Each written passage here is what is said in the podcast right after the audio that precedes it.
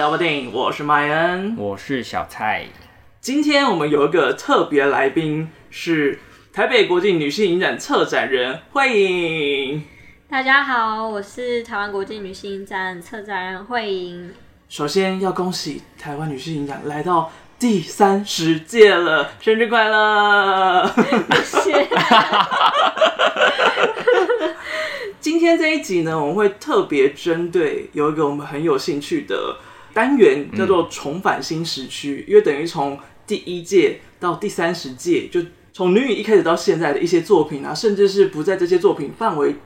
之外，还有很多的作品列在里面来去探讨，可能台湾女性创作者的变化啊，甚至是台湾这三十年当中的变化。很好奇，这个“重返新时区”是怎么样策划的呢？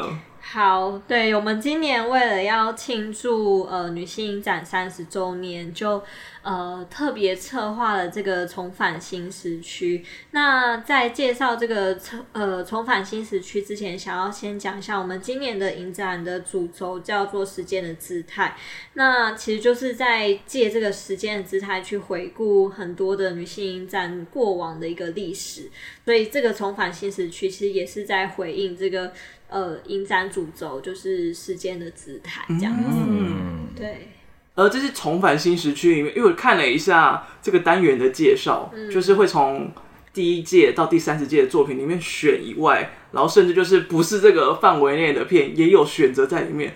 这么这么庞大的范围，你们要怎么挑选出这次要放映的片呢？啊？对，这次的放映的片，其实执行上是可以说非常的困难。但我觉得我们最一开始的初衷其实还蛮简单的，就是想说，诶，其实我们对于过往呃女性展曾经放映过的一个作品，不竟然那么熟悉，而且很多的作品它可能在影展放映之后就也没有上院线，或者是它就。因为不同的原因，他可能就被人遗忘，或者是被埋没。那我觉得这样的情况是非常非常可惜的，因为里面其实有非常非常多的精彩作品，而且我们在实际的呃策划这个单元的时候，我们其实做了一件事情，就是我们把所有的呃历届女性在放映过的台湾作品全部都拿出来，就是重新的观看。那为什么要做这件事情？其实就是原因很简单，我们觉得一定要重新看，它才有重新被理解的意义。就是他没有办法去、嗯、呃凭空的想象说，哦，这部片可能很重要，要等等。要真的看过。对对对，就是真的看过，然后真的去讨论为什么我们到现在还要看这些片。那我觉得我们在选片的过程，其实我们是呃除了三个选片人之外，我们也找了我们的顾问王君琪，然后还有我们的影山总监罗佩佳一起来进行这个选片的过程。那这个选片过程其实就是从我们。呃，年初就开始进行，因为它的量非常非常大。嗯、对，光想象，天哪，这是要花一年的时间才看得完吧？没有一年的时间，但其实就是真的是很大量，然后就不断不断的要看，然后，嗯、呃，我觉得我们在讨论的过程中有一个很重要的一个共识，就是这些片到底我们现在看。还有能够有什么样的意义？嗯，所以其实里面选出来的片，蛮大的一个程度都是纪录片作品。嗯，对，或者是呃，我们觉得在形式实验上，可能是相对来说，以前有。呃，还蛮长一段时间。其实我觉得女性导演在，比方说刚开始接触到数位呃媒介啊，或者只是很多的媒介才刚开始在发展的时候，其实有很多形式实验强烈影像实验作品。嗯。那我们觉得像这样的一个作品，其实在呃后续也很难看得到。嗯，嗯，所以就是。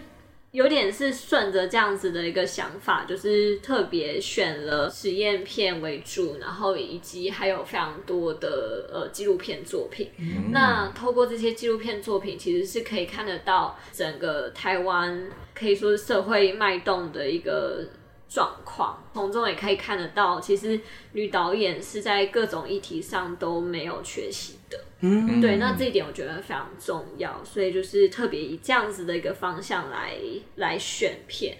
对，刚才也有说，就是这次里面有很多的实验片，可以跟我们介绍几部你觉得就是那个实验的风格很特别的作品吗？嗯，比方说，呃，我们这次有放映非常非常难得的一个作品。刚刚就是你也有讲到说，我们这次除了呃台湾过往。就是女性展放映过的作品之外，我们其实也有往外稍微扩充了一点。嗯嗯嗯。那这个扩充的原因是因为我们其实很好奇，可能有些片在当时候落掉了。那我想要介绍的那个作品，其实就是《鬼的狂欢》，邱妙金的一个作品，这样子。那我觉得它其实本身就是一个形式实验，非常非常强烈。它可能不尽然会被视为所谓的实验片，可是它运用了很多的。呃，象征的一个手法，等于说把它的原本是文学作品的东西化为影像呈现。嗯。那我觉得光是在影像上面都可以看得到，它其实呃是有很强烈的那种创作的欲望。嗯，在这一次重返新时区的单元当中，我跟小蔡也都试了几部片。嗯，我们第一部看的是《黄色故事》，嗯，讲了一个少女到她婚后。甚至离婚之后的就业生活，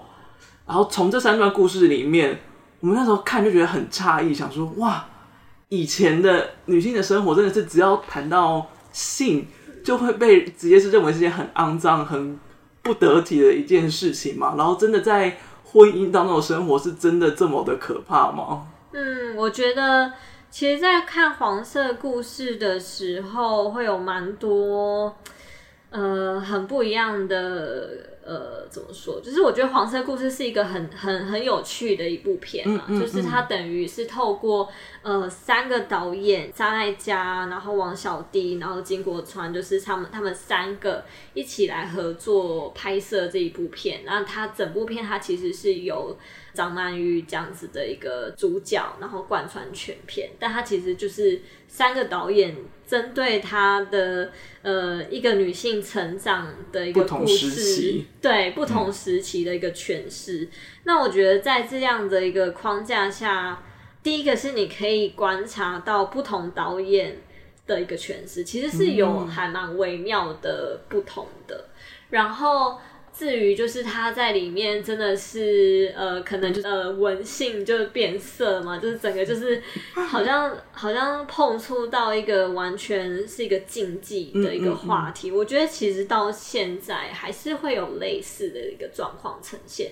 但他可能就是换了一种另外一种包装的方式。嗯。当时候他可能捕捉到当时候的一些呃，整个社会对于性的一些想象的缩影。可是我觉得另另外一方面，我觉得也有一些重复的东西是可以在现今的社会还还是可以看得到的。嗯嗯，对。然后还有一个我觉得很有趣的是，因为它其实是张艾嘉还蛮早期的一个作品。对，对。然后我觉得透过这部片，其实可以真的去感受到张艾嘉其实在早期的一个创作过程中，他是很有意识的。去回应就是所谓女性意识这件事情，就包含她更早的，就是是一个女人的戏剧的一个创作，然后跟策划，然后一直到就是她可能最开始是最爱，然后还有黄色故事、少年小鱼等等，她其实都是跟女性是有非常非常大的一个关系。嗯，对，我觉得这个观察是还还蛮有趣的。嗯嗯，对。因为那时候在看的时候就觉得他的叙事手法蛮厉害，是其实他的生活看起来是蛮正常、蛮普通的一个生活，嗯、但是就很从他个人的视角去出发，跟一些男同学的相处啊，他可能有一些情窦初开的一些小心思、小细节，嗯、然后对于自己家庭的无聊，然后对外的人际，虽然没有他的什么 OS 出来，嗯、但是可以感觉到从他的眼神、从镜头都有一种。他在思考他的欲望是什么，然后他对于他自己的生活的想象是什么。对、嗯，那我自己是在挑试片的时候，我自己是蛮坚持想要看一部片叫《与爱无关》，就是因为我当时在看简介的时候，他提到他这个纪录片主要拍摄几个在家暴中的施暴者，这个案件在进入司法程序的时候，他们就是要接受一个短期的认知辅导教育课程。然后这个导演就是在这个期间去拍摄了几个施暴者的生活，就他们可能在后续是怎么跟伴侣相处或解决问题，或者他们后续是怎么继续看待这样子的一个大环境。在看的时候，其实会我自己会蛮惊讶，就是可能这些施暴者会有什么样的言论出来，这也是我期待看到这部纪录片的其中一个原因。就也会想到说，导演拍摄这些角色的目的到底是什么？嗯。好，那先讲一下，就是郭孝云导演好了，因为他其实是也是非常重要的一个纪录片导演，然后他其实非常非常有名的就是他的家暴三部曲，嗯、那包含就是最遥远的爱、与爱无关跟爱的黑海，那其实这三部都非常非常重要，嗯，但我们为什么去特别挑选了与爱无关？就是因为他把镜头反而就是转向施暴者，那那我知道光是这样子，其实就有很多声音会出现，比方说有些人就会觉得，哎、欸，那你为什么要给这个平台给施暴者等等的？但我觉得这部片它有一个呃还蛮难能可贵的部分，也在于此里面，其实有很多画面都是很多的施暴者，他们就是。在一个圆桌的一个状态下去讨论说，哎、欸，那那为什么会有这样子的一个情况的时候，其实很多人都讲到，就是他们自己也有一些呃难题是没有办法克服，或者是说，就是他们有遇到了哪一些障碍，或者是他们也需要去有一个抒发的一个管道。我觉得在里面其实看到的是更多整个社会也。施加给这些男性有很多的框架等等的，嗯、那我觉得这个面向反而是大家在谈家暴的时候很少会触及的面向。嗯、家暴的纪录片其实还蛮多的，但很多的呃主要的 focus 都还是在于呃当然是受害者居多。但是当我们把镜头转向施暴者的时候，我们是否可以看到？另外一个角度，嗯、那我觉得这个角度其实虽然说某种程度的确是给予他们一个平台去讲述，可是我觉得这个讲述其实是可以看到另外一个面相。那我觉得看到这个面相其实是蛮重要的，嗯、就等于说不会让大家好像就永远把一个施暴者就视为一个恶魔或者是一个很恐怖的一个状态，然后就就一直就定在那边。嗯、对，我觉得是需要去有一个机会去反转的。嗯，的确，因为一开始我在看完的感受上，我自己会觉得蛮不舒服的，就会、嗯、你会感受到很多言论嘛，嗯、就例如说，他们有些施暴者会结婚的原因是因为他希望另一半帮他生小孩。嗯，就是一开始我会觉得这些言论到底是对的还是错的？一开始我会。给这部片创作的意义可能是哦，希望可以回看来说哦，我们这个社会可能进步了多少。但后续真的会觉得说，这些施暴者好像在这样子大环境之下所被灌输到的观念，好像也就是这些。嗯嗯嗯，对，我觉得它其实也反映了一个很更大。结构面或者是整个社会面的一个情况，就是大家到底为什么会有这样的一个现象产生？对。对，嗯，我觉得这个问题好像在那个阮经红的《失婚记》里面有一点出现，嗯，因为阮经红应该算是台湾第一个新著名的导演，嗯，然后他拍摄这部片的时候，就是以他自己第一次在台湾的婚姻不幸福为起点，然后去看他跟他一起生活一些越南的姐妹们。他们可能也有遇到一些婚姻的问题啊，然后去看他们的婚姻发生了什么问题，然后以及他们怎么样生活，跟这些他们接下来的后代这些孩子们的生活状况如何。然后我就发现，其实里面很多人的婚姻不幸福，来自于他们好像觉得结婚这件事情是必须要发生，但是结婚这件事情跟爱是没有关系的，所以很多丈夫都觉得结了婚，有了小孩，然后他在婚姻里面的。工作就结束了，所以他对于小孩没有爱，对于这个妻子也没有爱，就好像一切都只是义务一样。嗯、然后在看，会觉得非常这样说哇，以前曾经有一段时间婚姻会是长这个样子的。嗯，我觉得其实现在还是可能有一些人还是这样子认为。嗯嗯，对，那只是说《失婚记》，我觉得也有一个很特别，就的确是。呃，阮经红在拍摄这部片之余，也把自己放进来里面。我觉得这个其实是很少见的，嗯嗯嗯、对。然后也借此就是可以感受到，应该说就是虽然这样有点，呃，好像有点老套，但我觉得真的是这样，就是你可以感受到影像其实是有那个力量的，嗯嗯，就是他借由拍了这部片，然后因为这是等于说他的第一部纪录片作品，对，他其实后续还有持续的在创作，嗯嗯，那我觉得就是以这部片作为一个开端，其实对于他的一个创作生涯来讲，其实也是一个非常重要的一个起点，嗯，对，因为之前也曾经访问过阮经宏导演，哦，他就是也是说，就是从制作这部片之后，他会想到更多的东西，以及就是。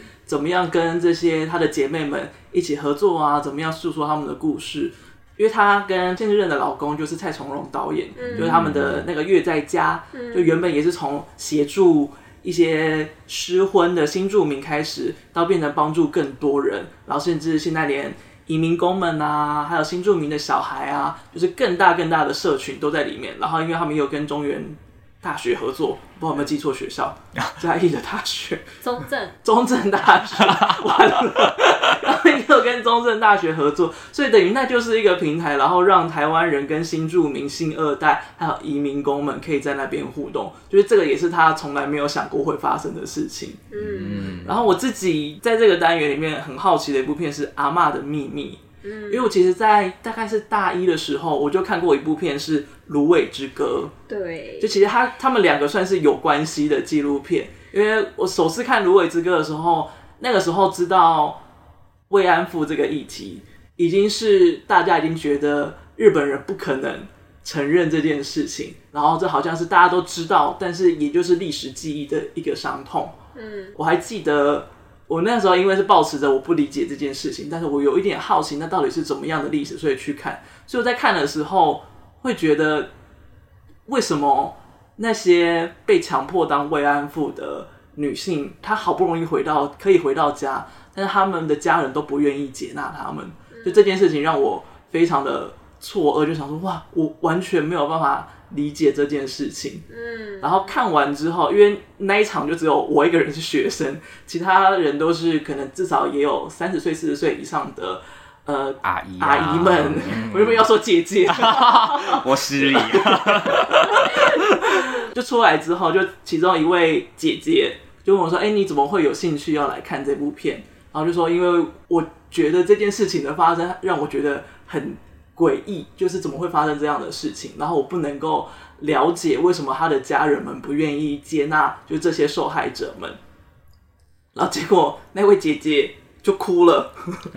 她她跟我说，但这代表说你很单纯。然后她就她就她就哭了。我在想说，她那个落泪是不是有种觉得哦，就是至少这个这种事情在现代的人是很不认同的，所以她才。觉得有点感动吗？但是因为他其实哭了之后他就走了，他就留下我这一个人很错愕在现场，所以我一直没有办法确认这件事情。但不过在看《阿妈的秘密》的时候，因为那个《阿妈的秘密》它拍摄的时间在一九九八年，比较像是刚揭露了这件事情，日本曾经做过这件事情，然后在他们身上造成创伤，他们刚要揭露自己，有点像是一个。像是一个 Me Too 刚刚爆发的那种感觉在，嗯嗯、所以从纪录片的做法，他是采访了那十三个呃曾经是慰安妇的阿妈们，然后他们讲出当年的故事，其实就蛮平铺直述的去叙述那个故事。但光是他们的故事，光是他们的背景，其实那个力道跟那个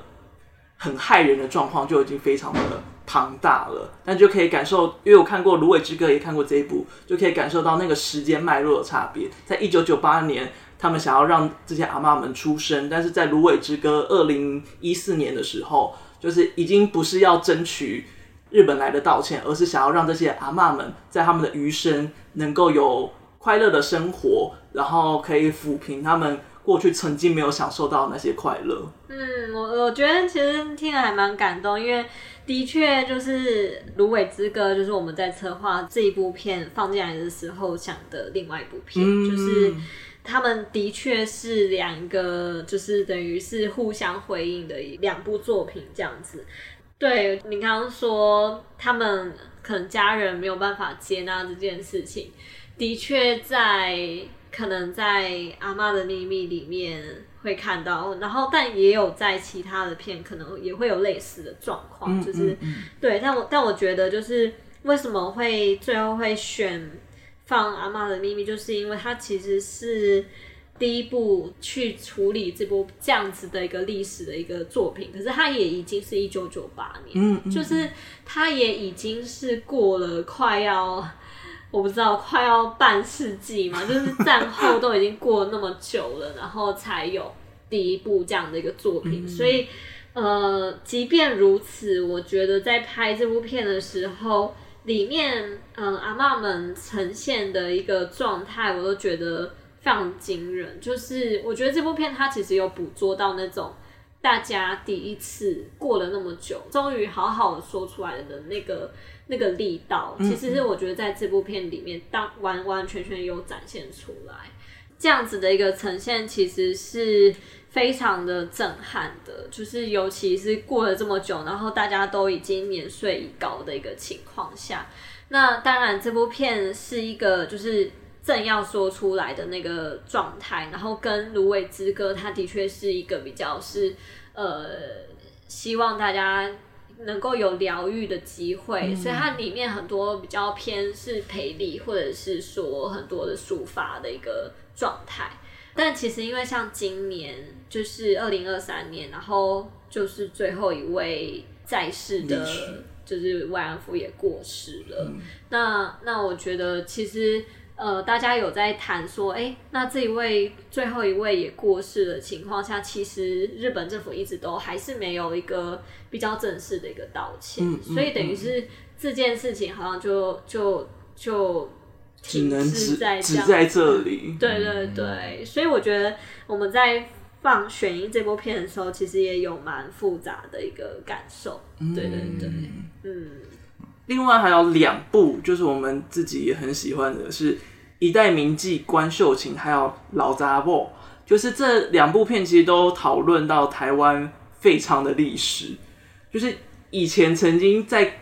历史课本里面有稍微提到过有这个历史存在，但就会以为是哦，这应该是很久很久以前发生，因为毕竟是在历史课本。那看了这两部之后才知道，哦，原来它是一个非常近代的。问题，而且原本以为废娼是一件好的事情，但其实不尽然，它背后其实引出了很多的问题在里面。嗯，对，这部这两部片其实还蛮难得的，因为呃，就是老杂货它其实原本还有嗯、呃，在女性影展放映的版本是二零零六年的版本，嗯、然后呃，那个二零零六年的版本跟一代名妓。呃，关秀琴这两部片，它其实都除了在女性影展放映过之外，它也有一个很重要的一个影展，就是春光蝶影妓女联合国纪录片影展。嗯、那这个影展其实就是由日日春他们去呃主要举办的。嗯、那这个这个影展就其实它不止举办一届而已，它是好连好几届一起举办这样子，然后。这个影展，我觉得某种程度上可以反映到当时候的妓权运动是有多么的重要跟庞大，然后它甚至是已经串联到国际上。嗯、像他们在那些影展当中，他们其实也会选映很多的来自国外的一些相关的一个影片，然后邀请可能相关的人来台，所以它其实已经。呃，后续已经发展到一个，呃，也不能说开花结果，但至少是有就是一个国际串联的一个状态。嗯嗯嗯、它其实是就是一九九七年的事情，对，呃，台北市废娼这件事情，但我真的发现超多人不知道的，嗯，就是超级多人都完 完全全的不知道这件事情。废娼它其实开启了就是台湾妓运的一个运动，然后它一直。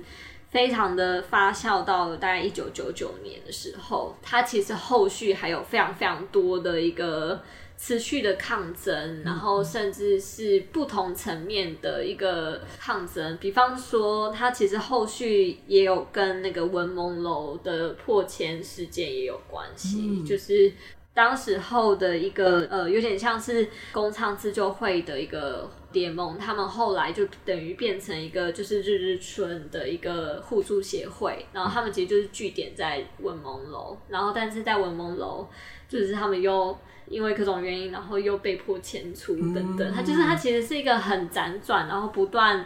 用不同的形式，他可能在不同的阶段都遇到各种难题等等的，然后。到现在就是日日春也持续的在让大家去认识有这段历史，这样，嗯、所以。嗯，我觉得光是这两部片的存在，其实就在台湾的无论是性别运动史，或者是说就是影像创作里面，都是一个非常非常重要的两部片。嗯，那就是从过去的公娼啊，到现在可能政府是说。就是可以在性专区有这样子的性交易的行为，但其实台湾一直都没有这样的性专区。嗯，就是那你个人会怎么是怎么看待台湾对于性产业的？我觉得我会，尤其是因为看了这两部片，我会觉得我比较会用一个无名的角度去看，嗯，因为比方说我在看这两部片的时候，很深的一个感触就是。比方说，像疫情期间，好了，嗯、当疫情刚开始爆发的时候，有很多的八大产业也是第一个被被污名化，对，被污名化，或者是呃，比方说很多的产业，它都开始慢慢有不同的相对应的措施的时候，但好像就是。跟性有关的产业，它就一直没有得到一个很好的一个处理，然后也没有很好的配套措施。但是当一旦事情发生的时候，它可能又被放大的解释，就是大家会不断的针对这件事情，就是一直去讲这样子，然后甚至后续的。呃，比方说，我记得那时候有一阵子，就是大家都在那边讲呀，宫殿啊等等的。然后，比方说像万华，就是很多的地方，它可能哎一阵风波之后，大家就不去，或者是就是它有一种就是那个效应是比比起其他区域可能有类似发生这样的一个状态的时候，那个效应是非常的负面的。那那个负面，我觉得它完完全全就跟政府怎么样子去看待这个产业是有关的。嗯，回到像《老杂货》跟《一代名记》这两部片，我觉得它就是非常非常真实的，让大家去看到，就是性工作者他们的日常可能。当它变成一个就是原本是合法的东西，变成一个非法的东西的时候，那他们可能会遭遇到什么样子的一个威胁？那那个威胁其实是非常攸关于生死的。嗯嗯，对。然后我觉得看这两部片就是有很深很深的感觉，因为我觉得常常可能就是尤其。社会在碰触到，嗯，应该说就是，尤其如果从性来看待整个社会面向的时候，它反而能够逼出那个最真实的一面，把很多虚伪的一些假象都给就是点出。嗯嗯，我觉得也回扣到一开始谈论的黄色故事吧，就好像谈论到性，就是一直以来都是。会被会被四两拨千斤的拨掉啊！但是有问题发生，又都针对那个剧。对，像当时我们在讨论这个反纲的时候，我甚至还有问麦恩说，就是为什么不能性交易，但是有人可以拍色情影片？就是自我有意识以来，我就知道哦，可能性交易是不行的，嗯、但是我却不知道这整段历史的脉络到底是怎么而来的。嗯，所以我觉得这两部片一起放映，我自己也觉得就是蛮有意义的。嗯嗯嗯。嗯我也蛮好奇，就是因为老杂某在二零零六年是有一个比较短的版本，嗯、但是今年它是有重新剪辑过，这两个版本大概有什么样的差别啊？哦，就是差别非常非常大，因为、哦、呃，原本二零零六年版本它其实才二十几分钟吧，它就是一个短片，嗯，对，但它就是真的是为了今年的呃女性影展的重新放映，它为此就是重新的哇，专门为此重剪，对对对，重剪，但其实更多就是把很多的素材。从未曝光的东西，就是再放进来，然后长成一个就是六十九分钟的版本，嗯、所以真的是非常非常的难得。嗯，对，因为这次一代名记跟老杂某是一起放映的。对对，然后我也是前几天才看完了老杂然后老杂某的旧版主要是聚焦在白兰吗？就是其中一个工昌身上，嗯、这样子，所以看完其实。我是我自己是先看完《一代名记》，然后再去看《老杂某》，所以就是会有更深的代入感，说就从大环境，然后再到就是这么小的一个工厂，到底在这样子的废娼活运动之下，到底遭受到了怎么样的对待，就我自己觉得看完感触会很深。对，嗯，非常非常推荐。嗯，在这一次的片单里面，我还有看另外一部很喜欢是陈俊志导演的《嗯玫瑰的战争》。对，然后我在看的时候就发现，因为其中他访了很多个当时被性骚扰的受害者，然后他们不只是拍那些受害者的故事，还有拍就是他们可能去申诉啊，不管是跟医院、校方、政府，但是每个人都笑笑的，四两拨千说哦，没有这回事啊，我们会调查啊，那个资料晚点给啊，等记者会的时候我们再给。我想说哇。那些嘴脸真的是很想要揍他们，就怎么他们怎么忍得下去？因为我还记得有一个是不知道是院方还是什么之类，他就一直还在那边说教，就是协助他们的一个短头发的女性孩子说：“哦，谢谢院长，谢谢院长。”就他还有办法，就是好好的跟他对应，我真的是佩服到不行，就会感受到那个时候。那些事情有多么的夸张，然后在在现在这个时代下看起来有多么的不可理喻这件事，然后也就让我回想想说，我好像从小到大到现在，其实也经历过蛮多，就是可能在法律上啊，或者是社会上的一些关于性别平等上面的改变，像是光是从叶永志的故事会在书本里面出现，而且最一开始只是会讲叶同学。到后来能够真的直接点名，他的名字就叫做叶永志这件事情，能够完整的叙述他的故事，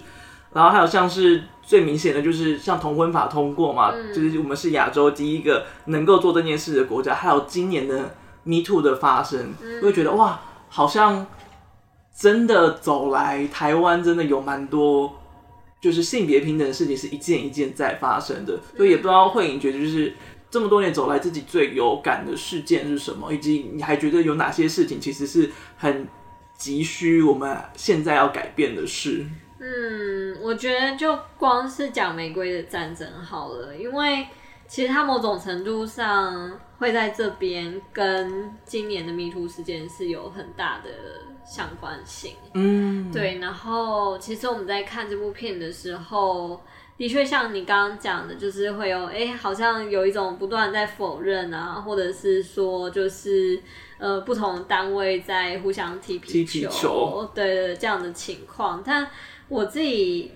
就是的感觉，反而会觉得，哎、欸，其实有一些部分的言论，你在现在在 Me Too 的。那个过程中的呃，下面的留言都可以划，还是会出现 类似的，就是完全是一模一样的状态。那那其实我觉得呃很有意思，是因为像这部片，它其实也是第一部真的去处理性骚扰的这样子的一个专门的一个纪录片。可是我觉得又又有另外一个问题是，我们好像很习惯在剧情片，尤其是很多的。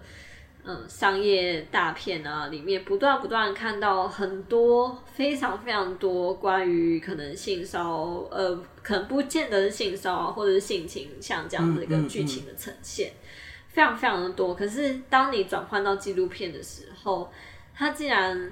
如此的稀少，然后以至于到二零零二年，竟然还会是台湾第一部。嗯嗯，我觉得很荒谬的也是说，其实。台湾的性别史上，在针对就是性侵、性骚扰的这件事情的处理，其实已经很早就已经在有相对应的就是呈现，包含像这部片里面有带到的，就是小红帽运动啊等等。的，对，但是它其实都已经有很长的一个历史，但是一直到这部片才是就是第一部片这样子，嗯嗯嗯、因为里面也有出出现一些。呃，就是对象嘛，然后其实我有上网去查，就是可能部分还在职业中，就是 反正我就是觉得他是一个、哦、那些加害者还在职业中，对，就是我觉得其实看这部片反而有让我呃有一种可以说历历在目的感觉嘛，嗯嗯嗯，就是我觉得他其实跟今年发生的 Me Too 的事件是可以有互相对照的一个状态，就是。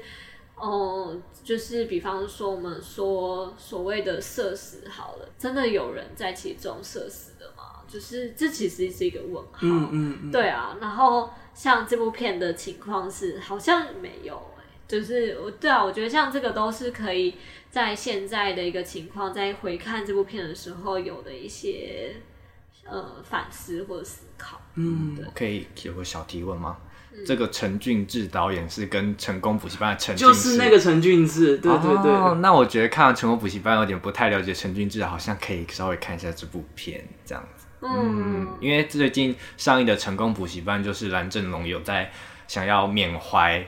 然后纪念他的恩师，也就是这个陈俊志导演这样子。对对对，对，就是陈俊志导演其实是非常非常重要的一个导演，这样，如果无论是纪录片的一个领域，或者是说呃以性别运动的一个层面，其实都是非常非常重要的一个导演。嗯、当然，他可能比较有名的是《美丽少年》啊等等的。那那我觉得我们这次放的《玫瑰战争》，其实是他相对。比较少被谈论的作品，嗯，对对对。刚也聊到了，就是今年的 Me Too 的事件。那在今年台湾的 Me Too 事件发生之后呢，就是女性影展这次也有谈论这个议题的工作论坛，这样子。那可以跟我们稍微介绍一下这个活动吗？好，我们是在影展期间，就是举办了一个 Me Too 影像产业工作者论坛。然后时间会是在十月二十号的晚上。那这个论坛其实是我们今年讨论蛮久的一个活动，这样子就是我们希望说，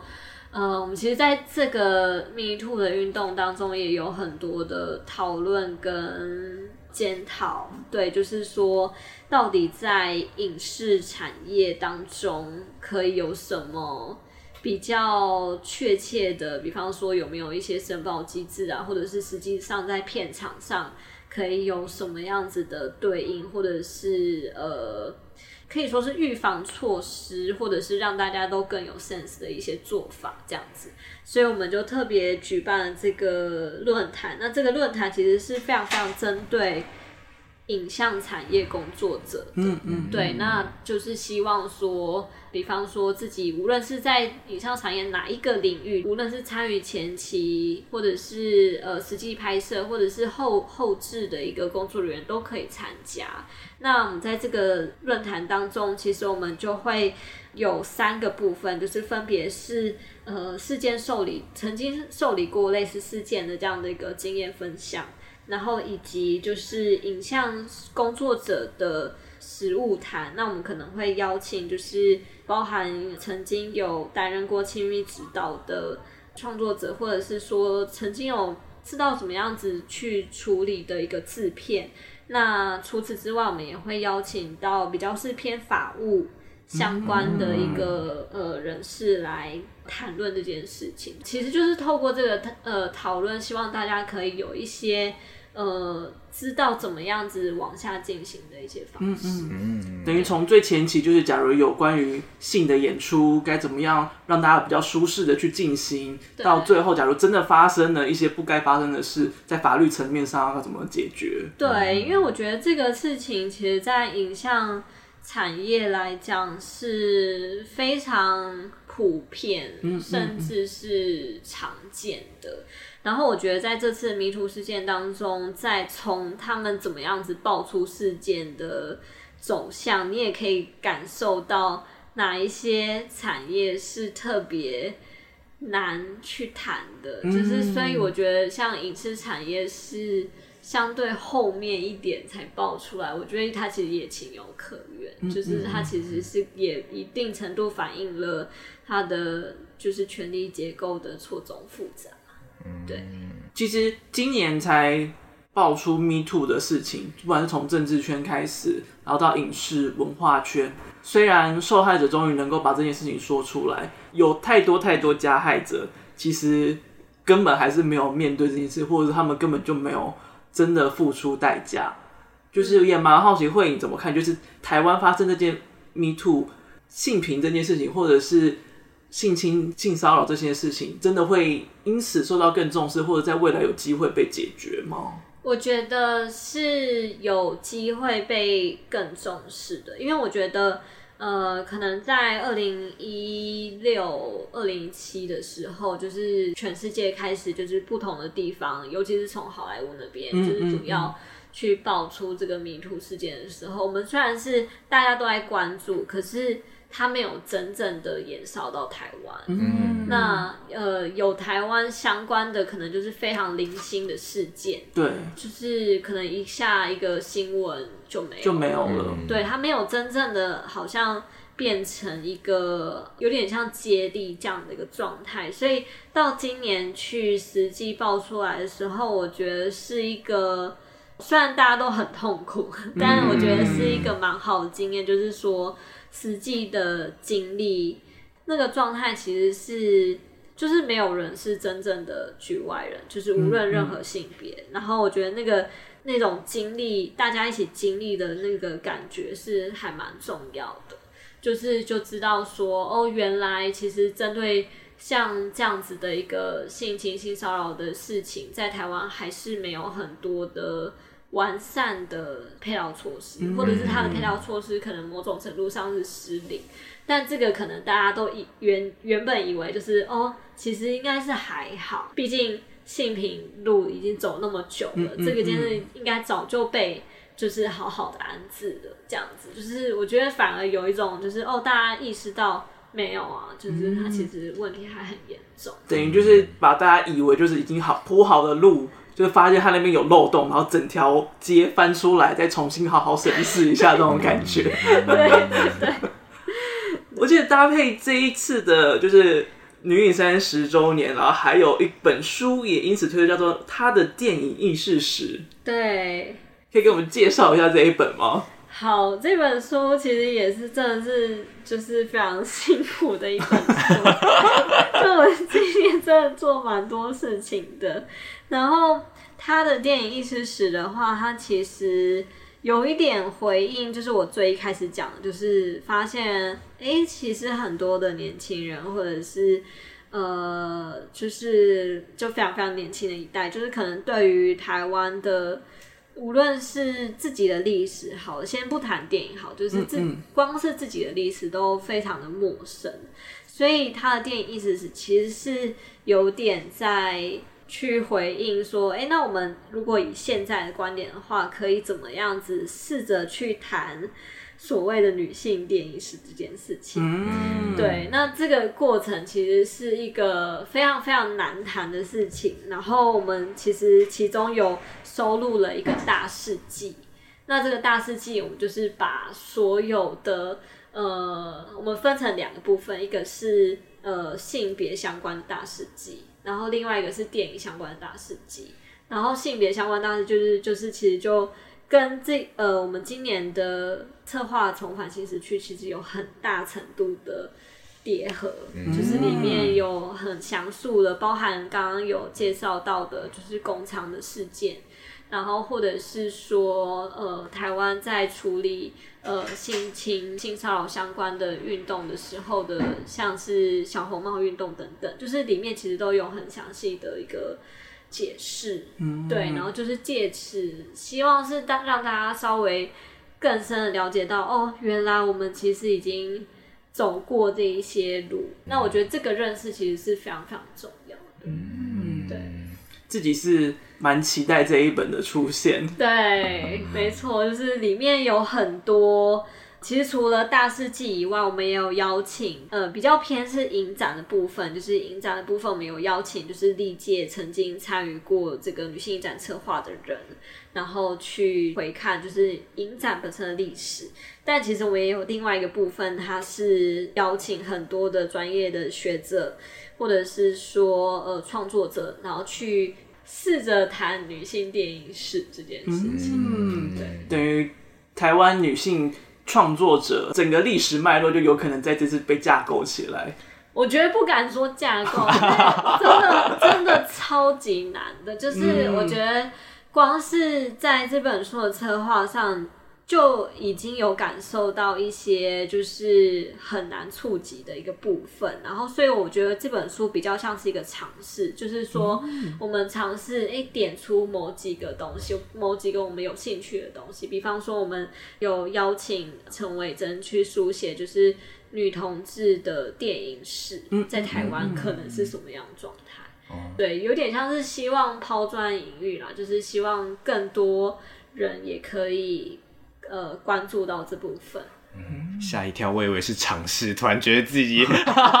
但我觉得回扣到这次我们的主题就是重返新时区，对我来说，像我这种台湾历史就是还是有点有点小小菜鸟的人，就可以先从这个地方下手，先好好了解一下本土本岛的故事这样子，然后如果对于台湾的故事已经有一些基础，就可以往更其他的单元去。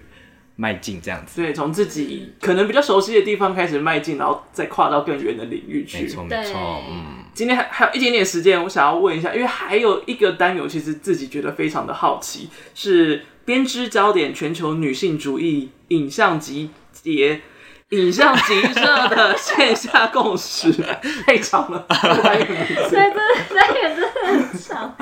对，这个单元其实。也跟影展本身的历史有关，反正就是我们今天就是各种交织这样，对，然后呃，为什么会有这个单元？其实是因为就是女性影展三十年前，一九九三年在创立的时候，它其实是由一群呃女性创作者，或者是学者，或者倡议者。然后还有艺术家共同成立的，嗯，那我觉得这个集体性其实是还蛮有趣的。因此，我们就是今年就没有焦点影人，然后我们就是用这个编织焦点来代替焦点影人，嗯嗯，对。然后其实强调就是所谓的集体性，直接对应到电影的一个层面的话，其实就是 collective 的这个概念，就是影像集社。那影像集色的概念，其实就是说去强调大家一起共同的合作，嗯，嗯，然后共同的创作。那他可能不见得会独尊，就是导演一个人这样子，他可能是更强调很多的呃互通有无等等。然后有一些影像。呃，集色他们可能甚至会强调这部这些作品是作为公共财，而不是属于某一个导演的一个作品这样子。嗯、对，这个单元其实就是因为这样子的一个想法，然后慢慢成型。那我觉得这个单元还有一个很重要的是，我全部的这些作品其实都是在一九九三年之前。就是我很想很好奇的是，呃，是不是在影展，就所谓的女性影展，在各地好像不断的冒出来之前，其实也有另外一种透过影像的创作来形成一种好像是集体的那种影像实践，所以就有了这样子的一个单元。对，但其实我觉得还蛮有趣的，就是里面虽然这样听可能有一点硬，但是其实里面的作品都是非常非常有趣的一个作品。然后我们选了就是来自于韩国、然后印度、然后墨西哥跟英国的一个作品。嗯，对，全球各个领域其实都有点到一些。对，那其实我觉得在里面其中最呃非常非常有趣的，其实就是跟亚洲有关的。韩国跟印度，因为两个状态其实非常非常不一样。像韩国的话，他们就是完全是一个实验片，然后他们其实都是梨花大学毕业的一个学生，嗯、对，其实就是一个刚毕业，就是非常非常年轻的一个状态。然后他们就是集体一起呃合作，然后拍摄实验片啊。然后他们其实也有一个呈现，然后他们的呈现就是在一个。当时候一个百货公司的顶楼，oh. 就是办了一个实验片电影节这样子，oh. 然后其实就是放映他们的作品。嗯，mm. 对，我觉得那个其实都非常非常有机，很自发性的去做这件事情。嗯，对，感觉是一个很青春热血的历史，很不容易啦，很不容易。很很对啊，就是没有地方可以放，那我们就自己来放的那种感觉。而且还在百货公司的顶楼，感觉有种我们在制高点上面，就是做着还没有人敢做的事情的这种感觉。对对对，我觉得其实还蛮有意思的。然后那个状态又跟印度的完全不一样，因为印度的状态是他们非常的走一个社会运动，就是超级跟当地的可能呃性别运动啊，然后还有当时候其实也开始慢慢有发展在印度的女性影展。所以他们比较更加的完整，嗯、就是他们就是一个很非常非常庞大的一个性别运动的一支这样子，嗯，所以是有点组织性的去做这件事情。对对对，所以我觉得大家呃如果有兴趣的话，其实还蛮欢迎去看不同的集社，他们怎么样去讲他们很想讲的话，其实那个状态都超级不一样。嗯，好的。除了今天谈到了重返新时区，还有编织焦点以外，其实女影还有非常非常多的单元，非常非常多。这一次每一个单元的片量也都好像特别的惊人，没错，真的是辛苦了。对，非常非常多。我们今天有九十八部片，哇！对，吓一跳。好的，那今天这一集的最后，请跟我们介绍一下女影大概从什么时候到什么时候，然后可以去哪里观看，跟哪里买票呢？好，今年就是二零二三年第三十届台湾国际女性影展，将在十月十二号到十月二十二号。然后地点在微风影城，然后我们的售票都在 OpenTix，然后现在已经开始售票了，所以大家有兴趣就是可以欢迎上 OpenTix 购票。嗯，我记得一代名妓跟老杂货这个组合非常的抢手，所以要看的人要快。没错。好的，今天就差不多这边，再次感谢慧颖，谢谢。好，我是麦恩，我是小蔡，我是慧颖，拜拜，拜拜。